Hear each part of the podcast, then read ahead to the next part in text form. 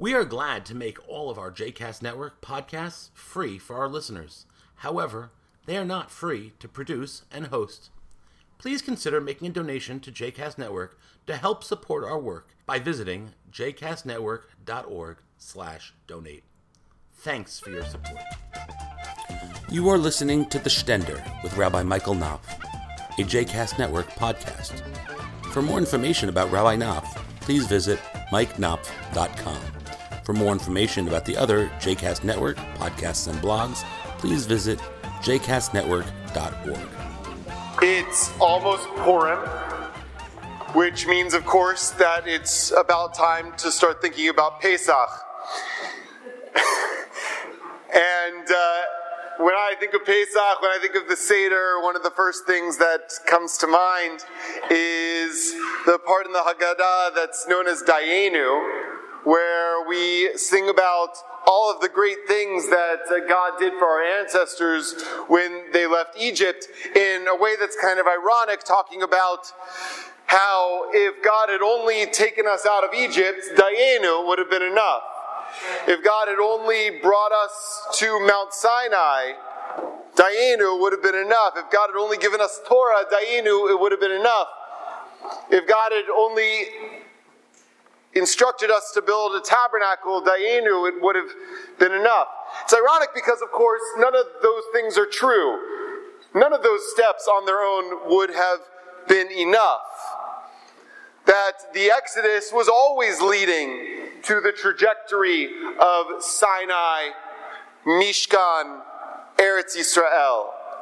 That the purpose of the Exodus was not the liberation of the Israelites alone, the construction of a society founded in Torah that would then bring God's presence to dwell on earth. And so, in some ways, the commandment we receive at the beginning of this week's Torah portion, Ve'asuli mikdash ve'shachanti betocham, make for me a sanctuary that I may dwell among you, is the trajectory toward which the Exodus tends.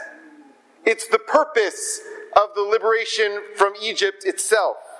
So the Midrash teaches, Amar Rabbi Yishmael Baraba, Rabbi Shmuel Baraba, Rabbi Shmuel Baraba says, Nitaveh Kadosh Baruch Hu, Shekashem Shiesh Lo Dira Lamala, Kach Yehelo Dira Lamata.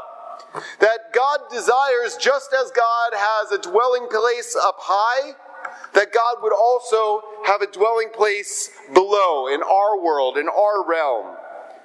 Shekach hu omer la'adam arishon. And so God said the following to the first human being. Im zachita keshem shani melech al elyonim kach ani ose otcha melech al atachtonim.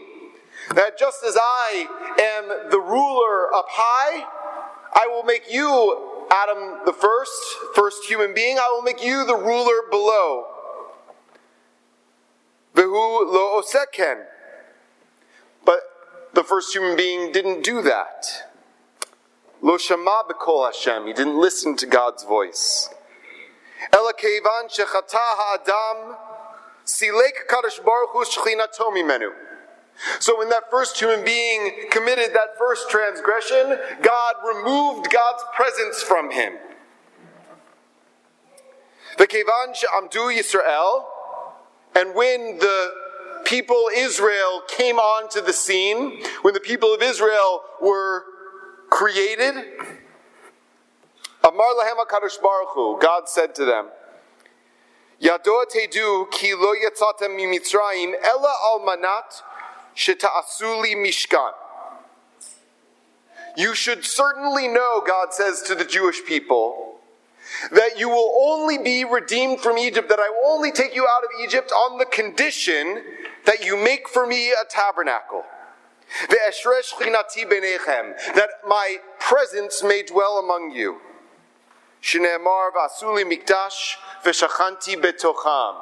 As it says in our Torah portion this morning, that you shall make for me a sanctuary that I may dwell among you.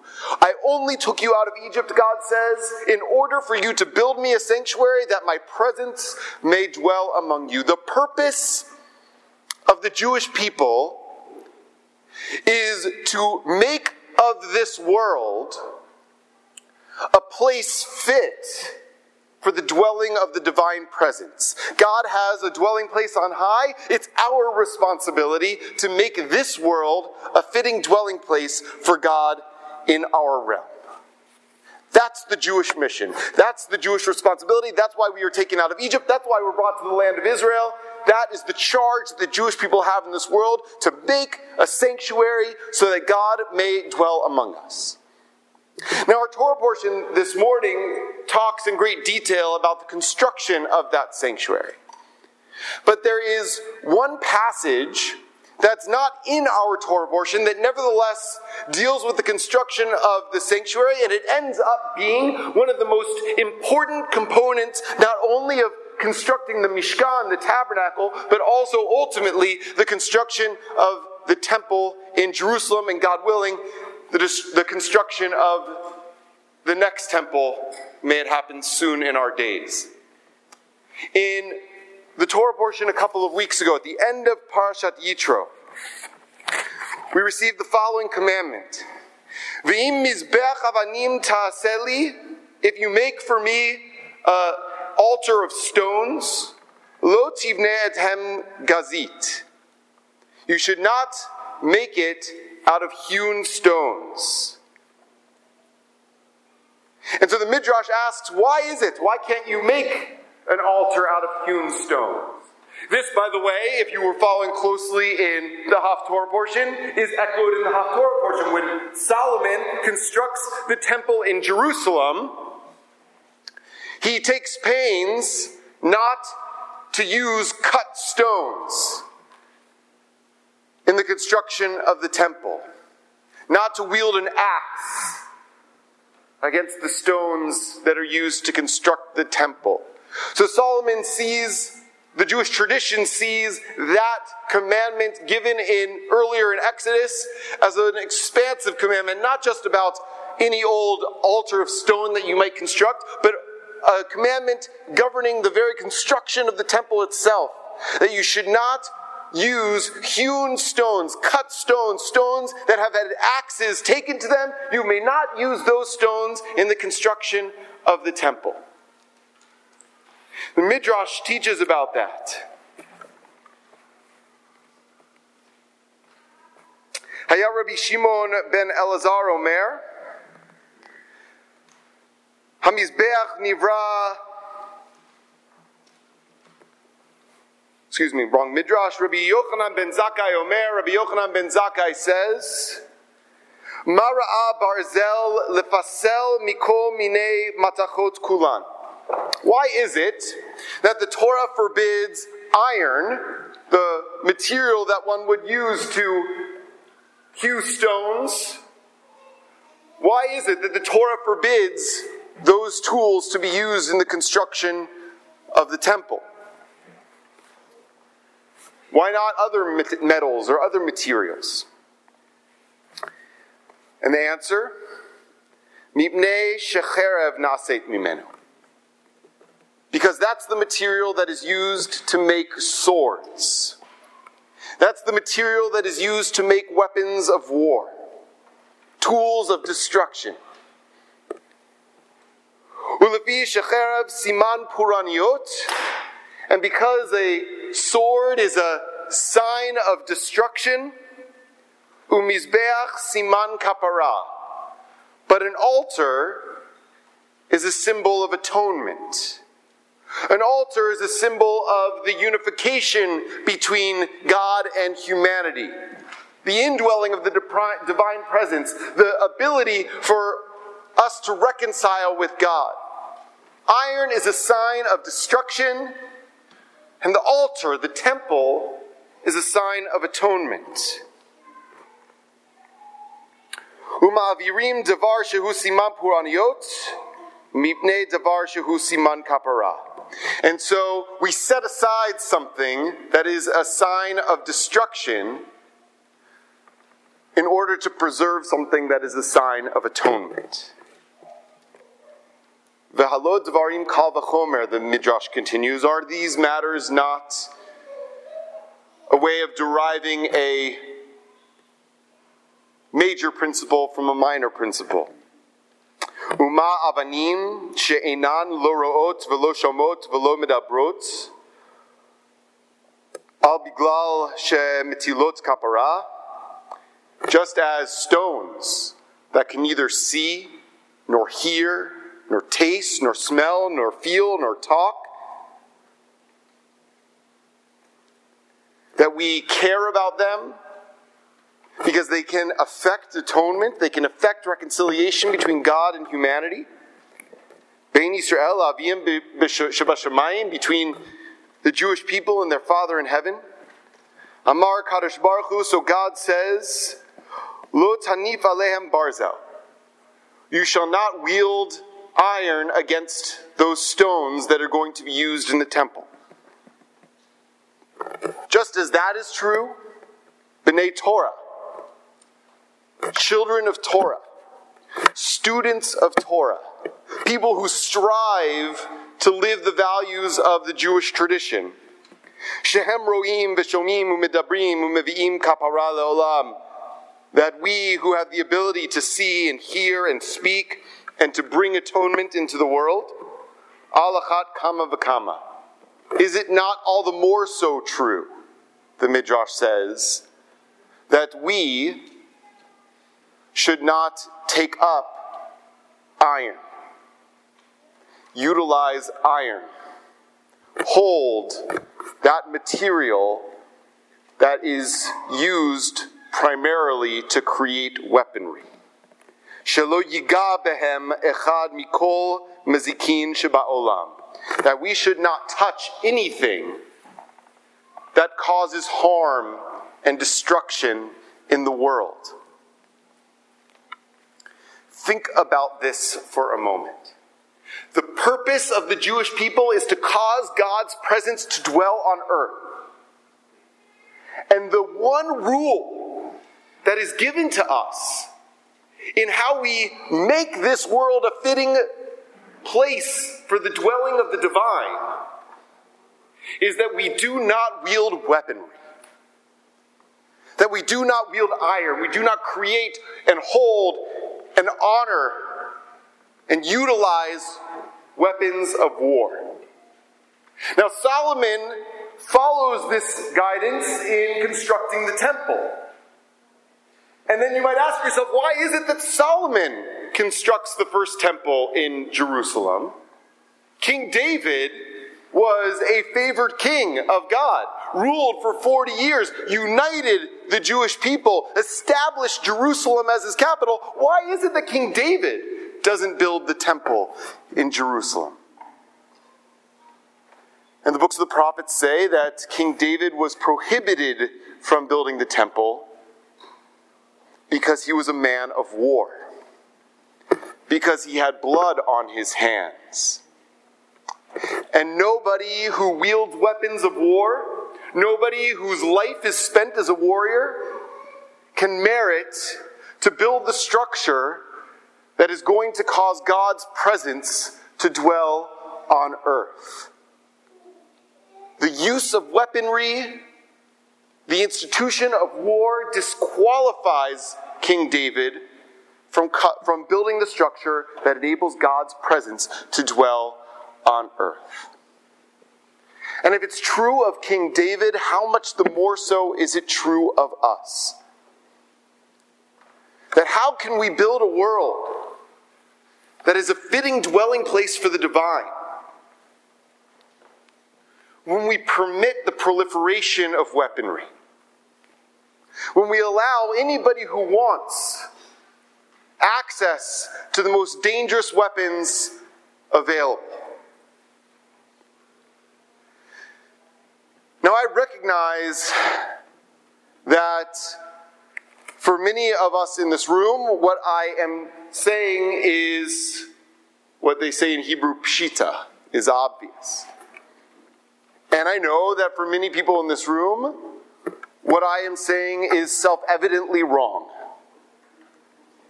That, of course, we're allowed to use weapons. Of course, we're allowed to have weapons. Weapons enable us to be protected.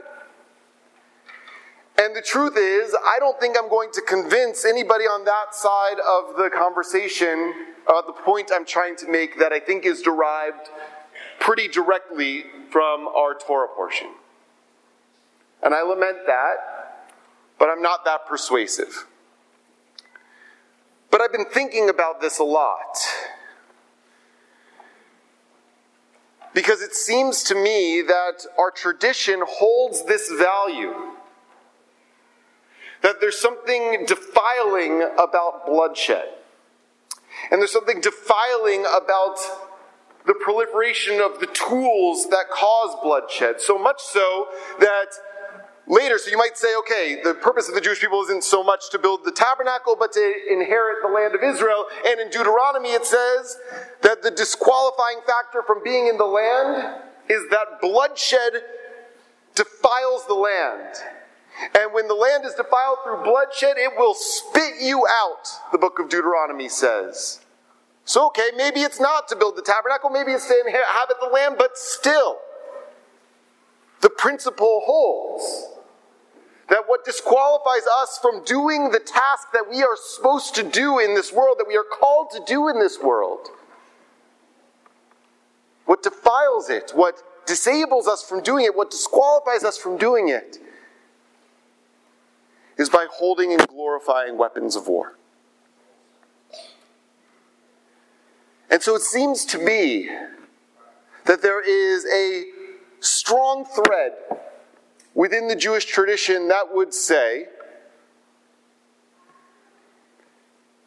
bearing arms is not necessarily a right. It's silent on that question. But it is certainly not silent on the question of the responsibility that we have vis a vis those arms. Which is to say, we must not hold them, and it is impossible to create a world that's a fitting dwelling place for the divine when they are used and when they are present. Now, again, I don't think that I'm going to convince people who from a prima facie position disagree with me. And so I feel stuck about this because I feel like I'm speaking into the hurricane, shouting into the hurricane. And so for that, I am grateful to have great rabbis who I think articulate a way forward from that frustration in a way more convincing and more beautiful than I could. And so today I just want to share with you messages from two of my rabbis. First is my rabbi in Los Angeles, the rabbi of Ikar, Rabbi Sharon Brous, who writes the following what will we do with all this anger? A few years ago, my family and I were doing home visits with elderly residents of an impoverished neighborhood in Lima, Peru. One evening, as we neared our last visit of the day, the volunteer coordinator told us to make it quick because it was dangerous to be in that neighborhood, rife with violence at night. In the small home, we found an elderly couple and their son who was incredulous when he learned that we live in the United States. Aren't you afraid? he asked. Afraid of what? We responded. All the guns, he said. Anyone in America who wants a gun can get one. Step back half an inch and you realize how insane our normal is. Yes, I was afraid, but more than afraid, I was outraged. It had been three years since Sandy Hook. The whole world had witnessed how the NRA and their congressional cronies had manipulated the tragic murder of children into a steadfast commitment to loosen gun restrictions, ensuring that truly anyone in America who wants a gun can get one, all while claiming, of course, to be pro life. Another, after another school shooting, the 18th in six weeks, I am again indignant. I'm indignant for the parents who spent hours Wednesday afternoon waiting on a street corner to see if their kids would emerge alive or dead. And those right now nervously pacing the hospital corridors. I'm angry that students, that across the country, students are afraid to go to school because they know that sometimes, just about three times a week in the U.S., a guy walks into a classroom with a gun, they go into lockdown, and not everyone makes it out alive. I'm indignant witnessing the soul decay of our nation. Our nation, the most powerful in the world, which teaches its citizens that we are completely powerless to act against the man made disasters that are destroying us. Our nation, in which we're forced to sit again through the predictable parade of politicians with A plus ratings from the NRA, offering condolences and laying blame anywhere but on the AR 15 and magazine clips used to murder those kids and their teachers. How can we not be outraged? Another young man with white supremacist leanings and a history of mental illness who abused his girlfriend and posted pictures with firearms on social media was able to legally purchase deadly weapons. I'm angry that lawmakers are using this tragedy as another opportunity to stigmatize those who struggle with mental illness, while both cutting funding for their care and making it easier for them to purchase guns. I'm angry that this week we had to add another American town to our national map of shame, piled high with stuffed animals and flowers and broken hearts and homes. I'm a rabbi in the hope and love business, and here I am full of fury. Punch the steering wheel and scream at the TV fury. But today I'm not afraid of indignation. Anger can disease the soul or it can liberate it. Anger that's driven by hope and love can be a tool for transformation. As much as anger can incite violence, anger can also incite change. I'm not waiting for the governor, the president, the speaker, or the majority leader to find a conscience, to think about those kids, your kids, and mine. They didn't after Sandy Hook, they won't now. They worship a false God that allows them to justify endangering children for the sake of garnering campaign donations. They, ab- they abide a depraved moral calculus that protecting unrestricted gun ownership is more inviolate than protecting human life.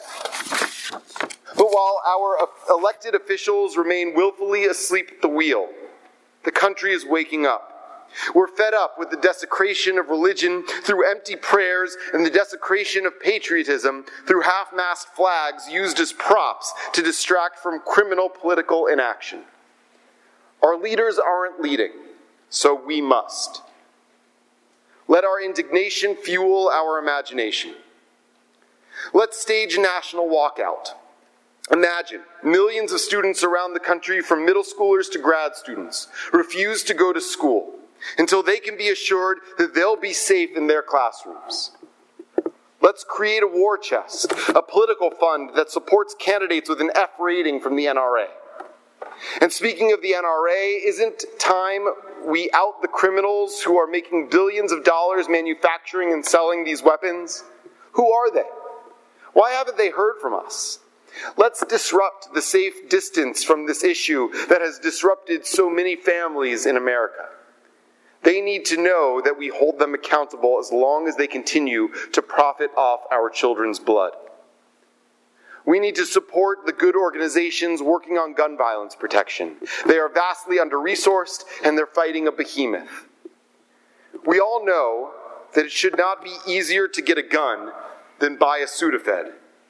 We must push our federal and state legislatures to reinstate the assault weapons ban, close the gun show loophole, strengthen laws against straw purchases, demand universal background checks, and stop the concealed carry reciprocity bill in Congress now. On Wednesday, a girl named Hannah texted her sister from school. I'm not joking. They just shot through the walls. Someone in my class is injured. I'm not joking. Call mom and dad. Tell them I love them so much. I'm so scared. I love you. This ought not be, in America or anywhere. Now we act for Hannah's sake and for her classmates who didn't make it home this week. May their memories be a blessing. And my teacher, Rabbi Brad Artson, offers this prayer God of proms and finals, source of first jobs and kisses, you who grant homecomings and great dorm buddies, how we have betrayed you yet again. You trust us with, your, with our children, yet our twisted obsession with power and our paranoid evasion of fixing what is broken drives us, in the face of yet another mass murder, to do nothing. Forgive us, Father, for the sin of daring to offer consolation when for months we've done nothing. Forgive us, Holy One, for the sin of praying for the victims when our passivity is already breeding doom for others. Forgive us, Source of Life, for the sin of merely wringing our hands, for restricting, for retreating into indifference and helplessness, when we know that your service and serving those countless victims of gun violence mandates that we hate evil do justice, pursue peace. Don't pray for the victims, act. And if we must pray, let us pray for the stain on our own souls, for our callousness, our indifference, our surrender to the peddlers of guns and the fanatical phalanx of their apologists. Lord, help us make this world a sanctuary, a fitting place for the indwelling of your presence. We have been told that this is our purpose in the world as Jews. Give us the strength, the conviction, the fortitude, and the spirit to fulfill your wishes speedily in our days. Amen.